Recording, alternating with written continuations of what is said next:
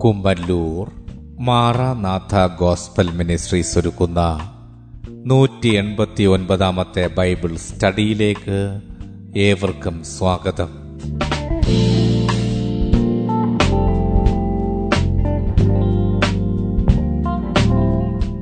ശിഷ്യത്വം എന്ന വിഷയത്തിന്റെ തൊണ്ണൂറ്റി ഒൻപതാം ഭാഗത്തെ ആസ്പദമാക്കി ശിഷ്യത്വത്തിലേക്ക് എന്ന വിഷയത്തിന്റെ മൂന്നാം ഭാഗമാണ് നിങ്ങൾ കേൾക്കുവാൻ പോകുന്നത്.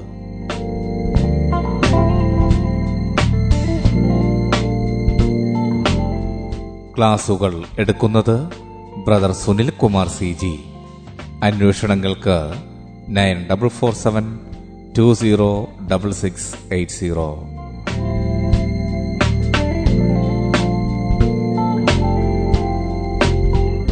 ഈ ക്ലാസുകളുടെ വീഡിയോ യൂട്യൂബിലും ലഭ്യമാണ്. Amen T V network Trivandrum Kerala. Triple nine five nine seven five nine eight zero.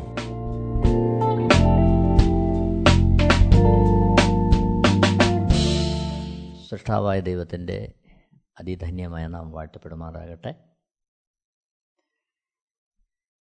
ഇവിടെ ശിഷ്യത്വത്തിലേക്ക് എന്ന വിഷയമാണ് വിചിന്തനം ചെയ്യാൻ കർത്താവിൽ ആഗ്രഹിക്കുന്നത്. ശിഷ്യത്വത്തിലേക്ക് ഒരുവൻ പ്രവേശിക്കുമ്പോൾ അവിടെ ആരാണ് ഗുരു? അത് നിർണായകമായ ഒരു ഘടകമാണ് ആരാണ് ഗുരു? വിശുദ്ധ വേദപുസ്തകത്തിന്റെ വെളിച്ചത്തിൽ പരിശോധിക്കുമ്പോൾ യോഹന്നാൻ എഴുതിയ സുവിശേഷം പതിമൂന്നാമത്തെ അധ്യായം പതിമൂന്ന് പതിനാല് വാക്യങ്ങൾ ഇങ്ങനെ കാണുന്നു. നിങ്ങൾ എന്നെ ഗുരുവെന്നും കർത്താവെന്നും വിളിക്കുന്നു. ഞാൻ അങ്ങനെ ആകെക്കൊണ്ട് നിങ്ങൾ പറയുന്നത് ശരി. കർത്താവും ഗുരുവുമായ ഞാൻ നിങ്ങളുടെ കാൽ കഴുകിയെങ്കിൽ നിങ്ങളും തമ്മിൽ തമ്മിൽ കാൽ കഴുകേണ്ടതാകുന്നു. ഇവിടെ യേശുക്രിസ്തു സ്വയം പരിചയപ്പെടുത്തുകയാണ് അവിടുന്ന് ഗുരുവാണെന്ന് എഴുതിയ സുവിശേഷം പതിമൂന്നാമത്തെ അധ്യയം പതിമൂന്ന് പതിനാല് വാക്യങ്ങൾ. അതാണ് നമ്മൾ കാണുന്നത്. നിങ്ങൾ എന്നെ ഗുരുവെന്നും കർത്താവെന്നും വിളിക്കുന്നു. ഞാൻ അങ്ങനെ ആകെ കൊണ്ട് നിങ്ങൾ പറയുന്നത് ശരി. യേശുക്രിസ്തു പറയുകയാണ് ഞാൻ അങ്ങനെയാണ്. നിങ്ങൾ വിളിക്കുന്നത് പോലെ ഞാൻ ഗുരുവാണ്. പതിനാലാമത്തെ വാക്യത്തിൽ കർത്താവും ഗുരുവുമായ ഞാൻ യേശുക്രിസ്തുവോടെ പിന്നെയും പരിചയപ്പെടുത്തുകയാണ്. കർത്താവും ഗുരുവുമായ ഞാൻ. അപ്പോൾ യേശുക്രിസ്തു കർത്താവാണ് അതേസമയം ഗുരുവുമാണ്. അതാണ് ഇവിടെ അവിടുന്ന് വെളിപ്പെടുത്തുന്നത്. ഇവിടെ ഗുരു എന്നുള്ള ആ വീക്ഷണത്തിൽ പരിശോധിക്കുമ്പോൾ യോഹന്നാൻ എഴുതിയ സുവിശേഷം ഏഴാമത്തെ അധ്യയം പതിനാല് പതിനഞ്ച് വാക്യങ്ങളിൽ നമ്മളിങ്ങനെ കാണുന്നുണ്ട്. യേശുക്രിസ്തുവിന്റെ ബാല്യ കാലത്തെ കാലത്തൊരനുഭവമാണ് പെരുന്നാൾ പാതി കഴിഞ്ഞ ശേഷം യേശു ദേവാലയത്തിൽ ചെന്ന് ഉപദേശിച്ചു. വിദ്യാഭ്യാസം ചെയ്യാത്ത ഇവൻ ശാസ്ത്രം അറിയുന്നത് എങ്ങനെ എന്ന് യഹൂദന്മാർ പറഞ്ഞ് ആശ്ചര്യപ്പെട്ടു. ഇവിടെ യരിശലേം ദേവാലയത്തിൽ ചെന്ന യേശുക്രിസ്തു പുരോഹിതന്മാരുമായി അവിടെയുള്ള യഹൂദന്മാരുമായി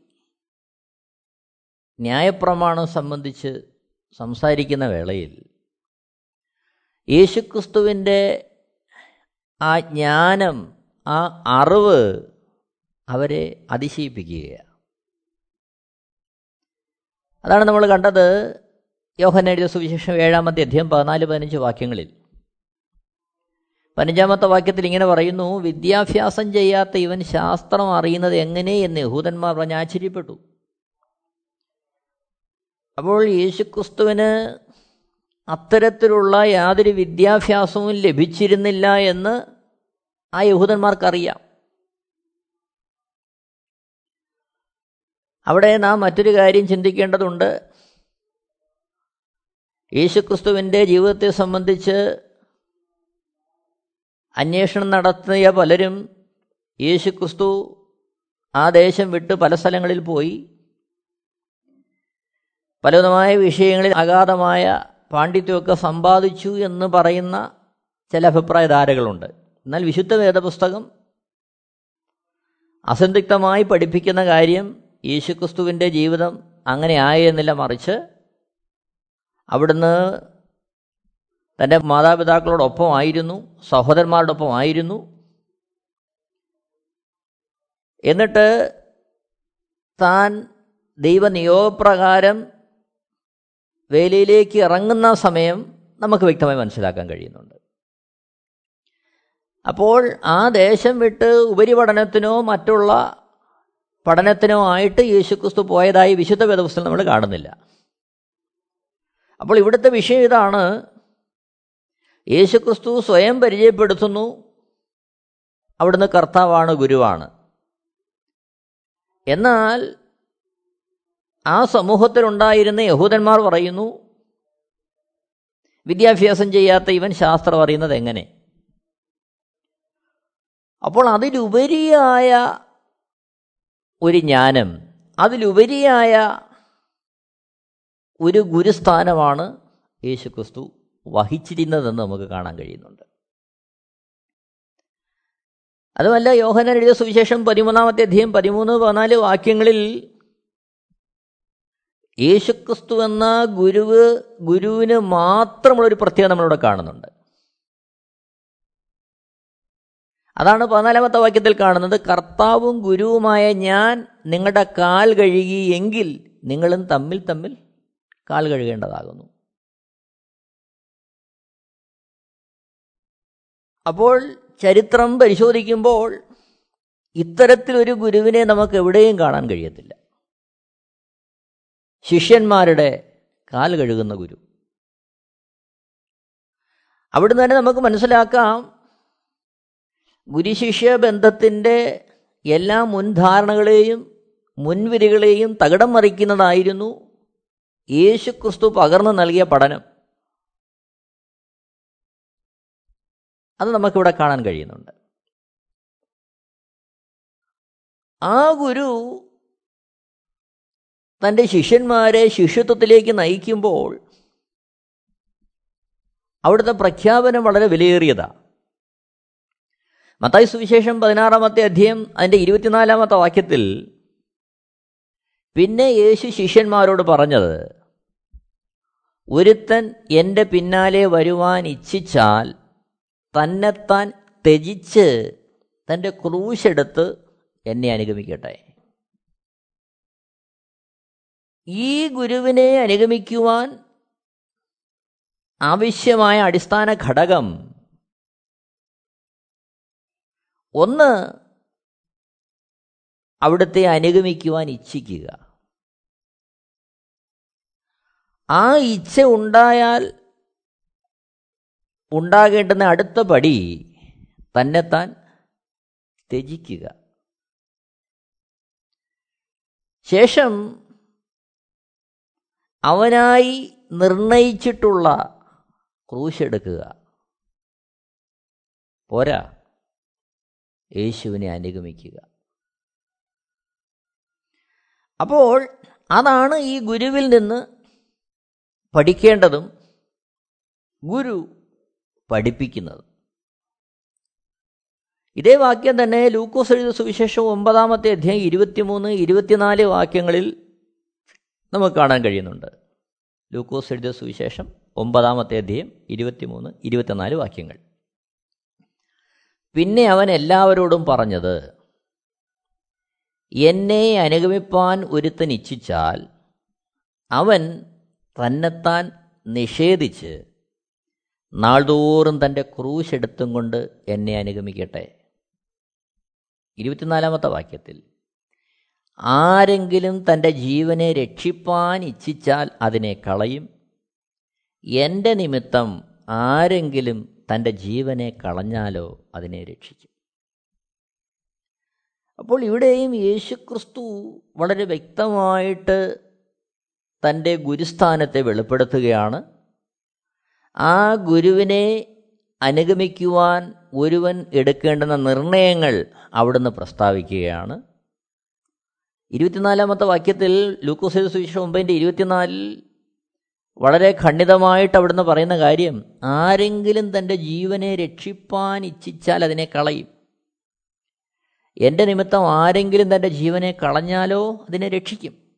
അപ്പോൾ നമുക്ക് നൽകപ്പെട്ടിരിക്കുന്ന ഈ ജീവനെ രക്ഷിക്കുവാനുള്ള ഒരു വഴിയല്ല ഈ ശിഷ്യത്വം.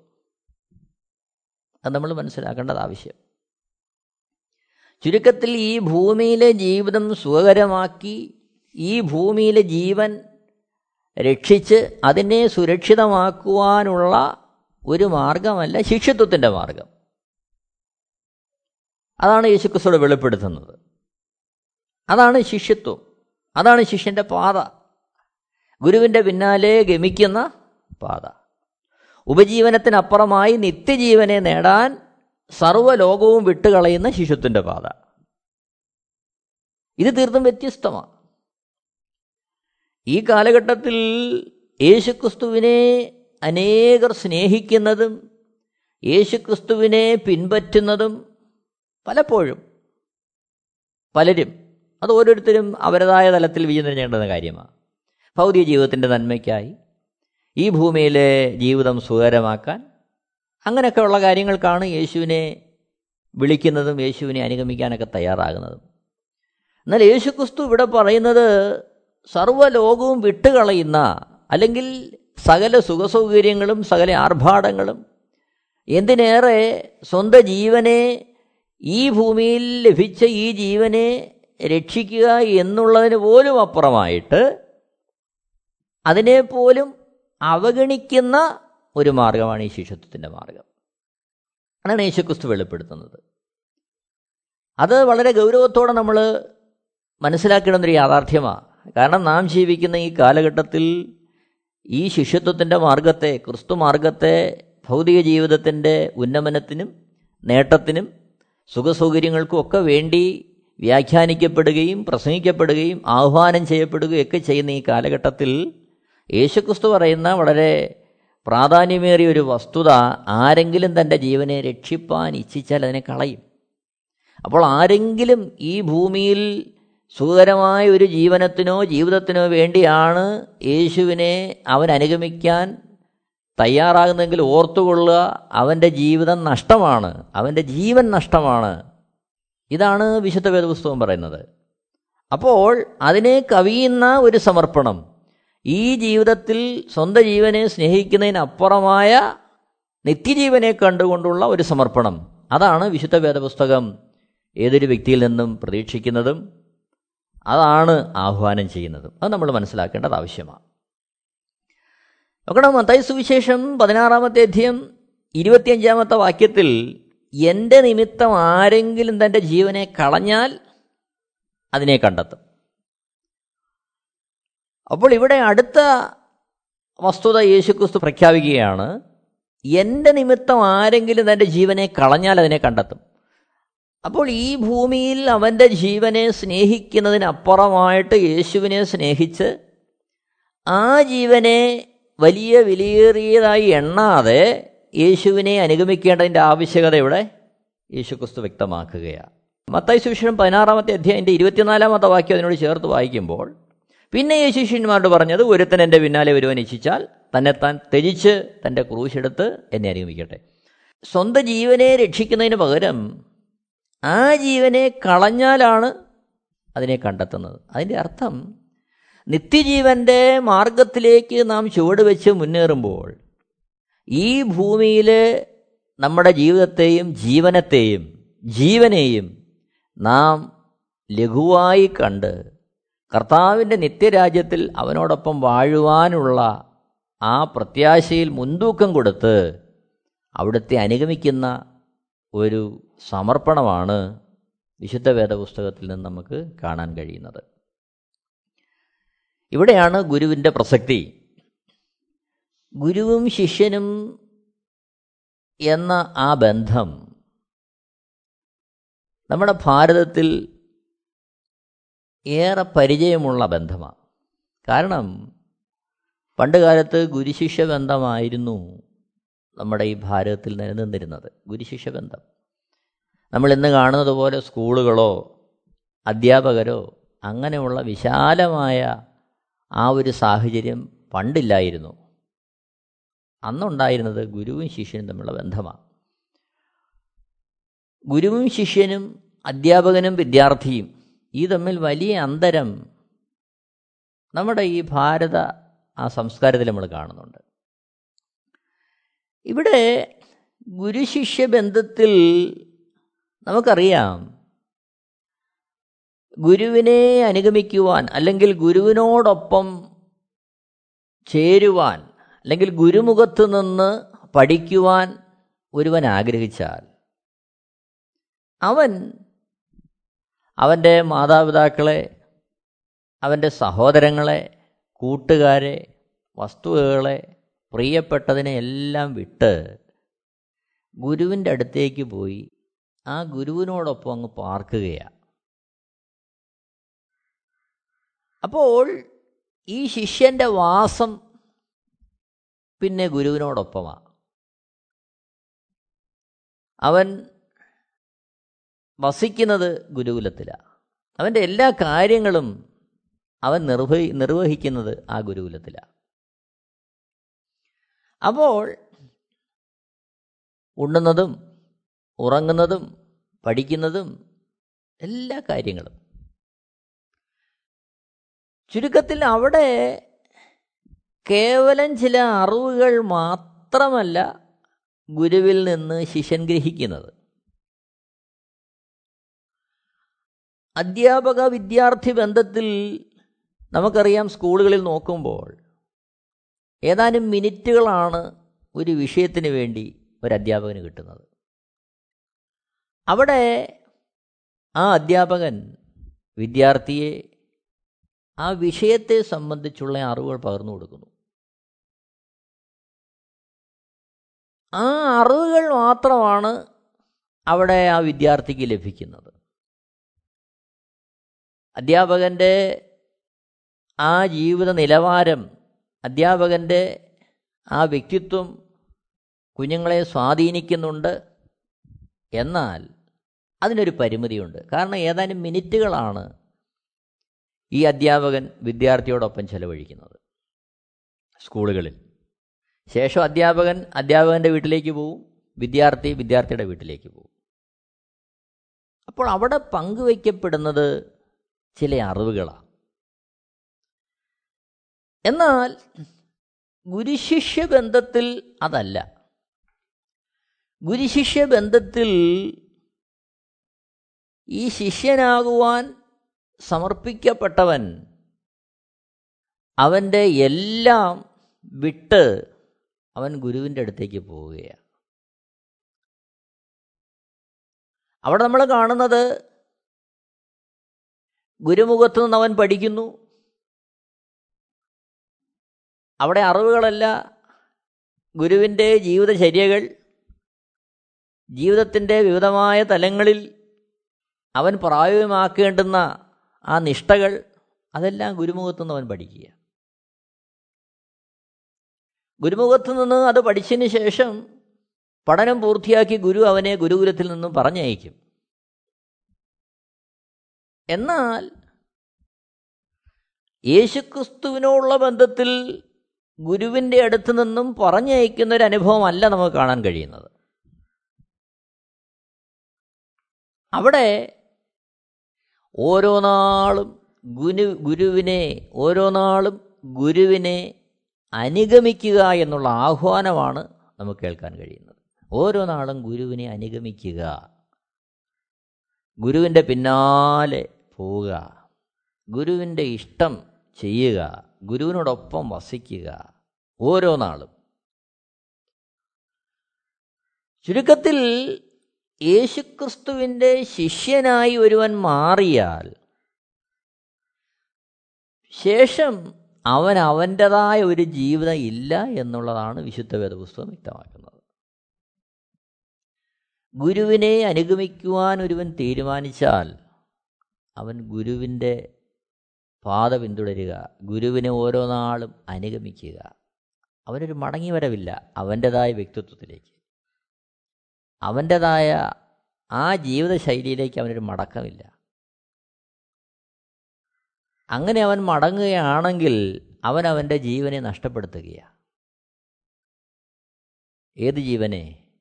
ഭൗതിക ജീവനെ നിത്യജീവനെ. അവൻ ഇവിടെയുള്ള ജീവിതത്തെയും വരുവാനുള്ള ലോകത്തെ ജീവിതത്തെയും അവൻ നഷ്ടപ്പെടുത്തുക മറിച്ച് ഇവിടെ ഗുരു ആഗ്രഹിക്കുന്നത് ഗുരുവിനെ തന്നെ പിൻപറ്റുന്ന ശ്രേഷ്ഠമായ മാർഗം. പ്രിയരെ ഈ കാലഘട്ടത്തിൽ നാം കേൾക്കുന്ന സന്ദേശങ്ങൾ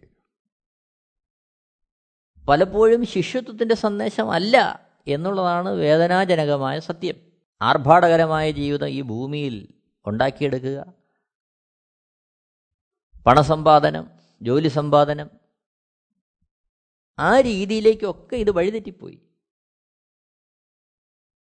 അവിടെ ഓരോരുത്തരും അവരെ തന്നെ ശോധന ചെയ്യുക അതാണ് പ്രധാനം. മറ്റൊരുവിനെ വിധിക്കുവാനുള്ള അധികാരമോ അവകാശമോ വിശുദ്ധ വേദപുസ്തകം ആർക്കും പ്രദാനം ചെയ്യുന്നില്ല. എന്നാൽ വിശുദ്ധ വേദപുസ്തകത്തെ മുൻനിർത്തി അതിലെ ആത്മീയ സത്യങ്ങളെ ഉൾക്കൊണ്ടുകൊണ്ട് ഓരോ വ്യക്തിയും അത് സ്വയം വിചിന്തന ചെയ്യേണ്ടുന്ന കാര്യമാണ്. അപ്പോൾ യേശുക്രിസ്തുവിനെ അനുഗമിക്കുന്ന ശിഷ്യത്വത്തിന്റെ പാത അത് അവൻ ഓരോ ദിവസവും അനുവർത്തിക്കേണ്ടതാണ്. ഓരോ നാളും അവൻ ചെയ്യേണ്ടതാണ്. അതാണ് ലൂക്കോസ് വിശേഷം ഒമ്പതാമത്തെ അധ്യായം ഇരുപത്തിമൂന്ന് ഇരുപത്തിനാല് വാക്യങ്ങൾ നമ്മൾ കാണുന്നു.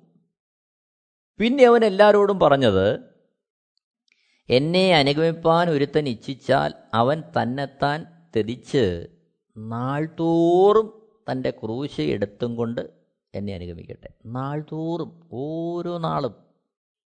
അവന്റെ ഭൂമിയിലെ ജീവിതം അവസാനിക്കുന്നത് വരെ നാൾതോറും അവൻ യേശുവിനെ അനുഗമിക്കുക എന്നുള്ളതാണ്. ഇത് നമ്മൾ തിരിച്ചറിയേണ്ടത് വളരെ പ്രാധാന്യമേറിയ കാര്യമാണ്. ഈ ലോകവും അതിന്റെ മോഹം ഒഴിഞ്ഞു പോകും. ഈ ലോകത്തെ സുഖമോ സന്തോഷമോ ആർഭാടമോ സുഖസൗകര്യങ്ങളോ കരുപ്പിടിപ്പിക്കാനുള്ള മാർഗമല്ല ശിഷ്യത്വത്തിന്റെ മാർഗം. എന്നാൽ നമ്മൾ മനസ്സിലാക്കേണ്ടത് മറ്റൊരു സത്യം. യേശുക്രിസ്തുവിന്റെ അടുത്തേക്ക് അവിടുന്ന് പരശുശ്രൂഷയിൽ ഈ ഭൂമിയിലായിരുന്നപ്പോൾ എത്തിയവരുടെ ആവശ്യങ്ങൾക്ക് യേശുക്രിസ്തു പരിഹാരം കൊടുത്തു. രോഗമായിട്ട് വന്നവന്റെ രോഗത്തെ മാറ്റി. ഭൂതം ബാധിച്ചവന്റെ ആ ഭൂതത്തെ അവൻ ശാസിച്ചു പുറത്താക്കി. എന്തിനേറെ മരിച്ചവരെ പോലും യേശുക്രിസ്തു ജീവിപ്പിച്ചു. പക്ഷേ അതവിടുന്ന് യേശു ആയതുകൊണ്ടും അവിടുന്ന് രക്ഷകനായതുകൊണ്ടും ദൈവമായതുകൊണ്ടും അവിടുന്ന് ചെയ്തതാണ് എന്നാൽ അതേ സമയം യേശുക്രിസ്തുവിന്റെ ആത്യന്തികമായ ആഗ്രഹം ഇഷ്ടം ഒരുവൻ ക്രിസ്തുവിലായിത്തീരുക എന്നുള്ളതാണ്. ശിഷ്യത്വത്തിന്റെ മാർഗത്തിലേക്ക് പ്രവേശിക്കുക എന്നുള്ളതാണ്. അവന്റെ ഭൗതികമായ കാര്യങ്ങൾ സാധിച്ചുകൊണ്ട് അവൻ ഈ ലോകത്തിൽ ജീവിച്ച് ആ ലോകത്തിന്റെ സുഖങ്ങളും സന്തോഷങ്ങളും ഒക്കെ അനുഭവിച്ച് ഈ ഭൂമിയിൽ അവൻ സുഖകരമായി ജീവിച്ച് അങ്ങനെ ഒരു അന്ത്യം അവനുണ്ടായി. ശേഷം നിത്യജീവൻ നഷ്ടപ്പെടുത്തുക എന്നുള്ള അവസ്ഥയല്ല യേശു ഒരു വ്യക്തിയെക്കുറിച്ചും ആഗ്രഹിച്ചത്. ഇത് നമ്മൾ ഗ്രഹിക്കേണ്ടത് ആവശ്യമാണ്. അപ്പോൾ യേശുക്രിസ്തു ആഗ്രഹിക്കുന്ന ശിഷ്യത്വത്തിലേക്ക് ഒരുവൻ പ്രവേശിക്കുമ്പോൾ അവനവന്റെ ജീവിതം സമർപ്പിക്കുന്നത് നാൾതോറും യേശുവിനെ അനുഗമിക്കാനാണ്. യേശുവിനെ അനുഗമിക്കുവാൻ. യേശുവിനെ പിൻപറ്റുവാൻ. അവന്റെ ജീവിതത്തിന്റെ അവസ്ഥകളെ വിട്ടുകളഞ്ഞിട്ട് യേശുവിനെ പിൻപറ്റുവാൻ യേശുവിനെ അനുഗമിക്കുമ്പോൾ യേശു പോകുന്നിടത്തേക്ക് അവൻ പോവുക. ഇന്ന് അക്ഷരികമായിട്ട് യേശുക്രിസ്തു നമ്മുടെ മുമ്പിലില്ല എന്നാൽ അവിടുന്ന് നമുക്കായി അയച്ചു തന്ന പരിശുദ്ധാത്മാവെന്ന കാര്യസ്ഥൻ നമുക്കായി ഉണ്ട്. അപ്പോൾ ആ കാര്യസ്ഥൻ ആഗ്രഹിക്കുന്ന അളവിലേക്ക് നാം എത്തിച്ചേരുവാൻ. ആ കാര്യസ്ഥൻ നയിക്കുന്ന ആ വഴിയിലൂടെ നാം നടക്കുവാൻ. അത്തരത്തിൽ യേശുക്രിസ്തുവിന്റെ ഇഷ്ടം സമ്പൂർണമായി നമ്മളിൽ നിവർത്തിക്കുവാൻ ആ ഒരു സമർപ്പണവും ആ ഒരു ഒരുക്കവും അതിനായൊരു ഉത്സാഹവുമാണ് ശിഷ്യത്വത്തിലൂടെ വിശുദ്ധ വേദപുസ്തകം നമ്മളിൽ നിന്ന് ആഗ്രഹിക്കുന്നത്. പ്രിയരെ ഈ കാലഘട്ടം വളരെ സൂക്ഷ്മതയോടെ നാം പരിശോധിച്ച് മുന്നേറേണ്ടത് ആവശ്യമാണ്.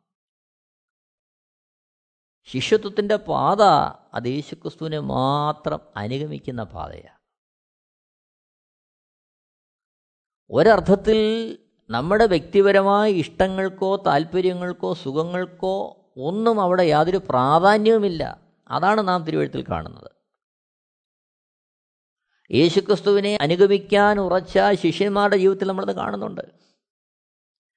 പത്രോസിന്റെ ആന്ത്രയോസിന്റെ ജീവിതം നമ്മൾ പരിശോധിക്കുമ്പോൾ അവർ അവരുടെ ജീവന ഉപാധിയായ ആ വലയും വള്ളവും വിട്ട് യേശുവിന്റെ പിൻപേ അങ്ങ് പോവുകയാണ് ചുങ്കക്കാരനായ മത്തായി തന്റെ ആ ചുങ്കം പിരിച്ചുകൊണ്ടിരുന്ന പണം ആ ചുങ്കസ്ഥലത്ത് തന്നെ ഉപേക്ഷിച്ചിട്ട് അവൻ യേശുവിനെ അങ്ങ് അനുഗമിക്കുകയാണ്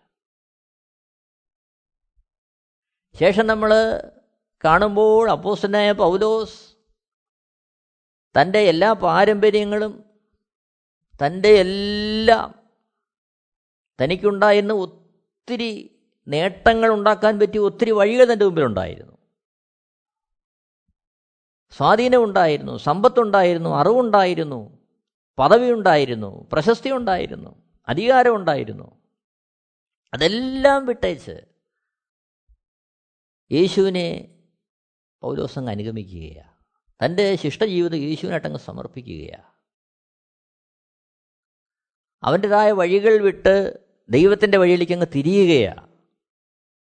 അപ്പോൾ ഈ കാലഘട്ടത്തിൽ ശിഷ്യന്മാരായി നമ്മെ ഓരോരുത്തരെയും യേശുക്രിസ്തു വിളിക്കുമ്പോൾ അതിൽ കുറഞ്ഞതൊന്നുമല്ല നമ്മളിൽ നിന്നും യേശുക്രിസ്തു പ്രതീക്ഷിക്കുന്നത്. നാം ജീവിക്കുന്ന ഈ കാലഘട്ടത്തിൽ വ്യത്യസ്തമായ ഉപദേശങ്ങളും ആശയങ്ങളും ഒക്കെ പ്രചരിപ്പിക്കപ്പെടുമ്പോൾ വിശുദ്ധ വേദ പുസ്തകത്തെ അതിന്റെ അർത്ഥത്തിൽ മനസ്സിലാക്കി നമ്മുടെ നിത്യജീവൻ നഷ്ടപ്പെടാതെ സൂക്ഷിക്കുവാനുള്ള ബാധ്യത ദൈവം നമ്മളെ ഓരോരുത്തരെ ഏൽപ്പിച്ചിരിക്കുകയാണ്.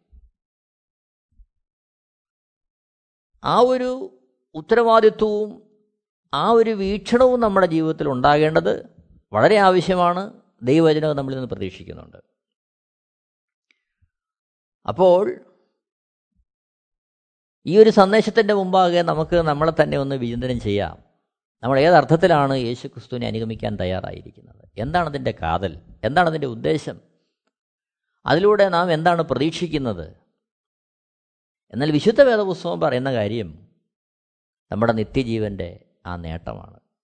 ഈ ഭൂമിയിലെ ജീവിതത്തിൽ എന്തെങ്കിലുമൊക്കെ സ്വരൂപിച്ച് ഭൗതികമായ മാനവും പ്രശംസയും പ്രശസ്തിയും ഒക്കെ നേടി ഇവിടെ സന്തോഷത്തോടെ ആഡംബരത്തോടെ ജീവിച്ച് നമ്മുടെ ജീവിതം കളയാനല്ല മറിച്ച് ഈ ജീവിതം തന്നിരിക്കുന്നത് തന്നെ നിത്യജീവൻ എന്നുള്ള ആ ഒരു ലക്ഷ്യത്തിലേക്ക് നാം എത്തിച്ചേർന്ന് നാഥനെ അനുഗമിച്ച് ഓരോ നാളും നമുക്ക് നൽകപ്പെട്ടിരിക്കുന്ന ക്രൂശ് വഹിച്ചുകൊണ്ട് ഈ നാഥനെ അനുഗമിക്കുക എന്നുള്ളതാണ്. പ്രിയരെ നമുക്ക് നമ്മളെ തന്നെ ഒന്ന് ശോധന ചെയ്യാം. ഏതർത്ഥത്തിലാണ് നാം ഈ കർത്താവിനെ അനുഗമിക്കാൻ തീരുമാനിച്ചിരിക്കുന്നത്. നമുക്ക് നമ്മളിലേക്കൊന്ന് തിരിഞ്ഞു നോക്കാം. ഒരു വലിയ സമർപ്പണത്തിലേക്ക് നമുക്കൊന്ന് വരാം. നമുക്ക് നമ്മളെ തന്നെ ഒരുക്കാം. ദൈവപാതപ്പെടുത്ത് നമ്മളെ സമർപ്പിക്കാം. എല്ലാവരെയും ദൈവം ധാരാളമായിട്ട് അനുഗ്രഹിക്കുമാറാകട്ടെ. ദൈവനാമം മഹത്വപ്പെടുമാറാകട്ടെ. ആമേ Amen T V network Christian internet channel സുവിശേഷീകരണത്തിന്റെ വ്യത്യസ്ത മുഖം തേടിയുള്ള യാത്ര YouTube and Facebook. Amen T V network Trivandrum Kerala. ഞങ്ങളുടെ വിലാസം Maranatha gospel ministries Maramkuzhi Kummalloor P O Kollam. ആറ് ഒൻപത് ഒന്ന് അഞ്ച് ഏഴ് മൂന്ന്. അന്വേഷണങ്ങൾക്ക് nine double four seven two zero double six eight zero.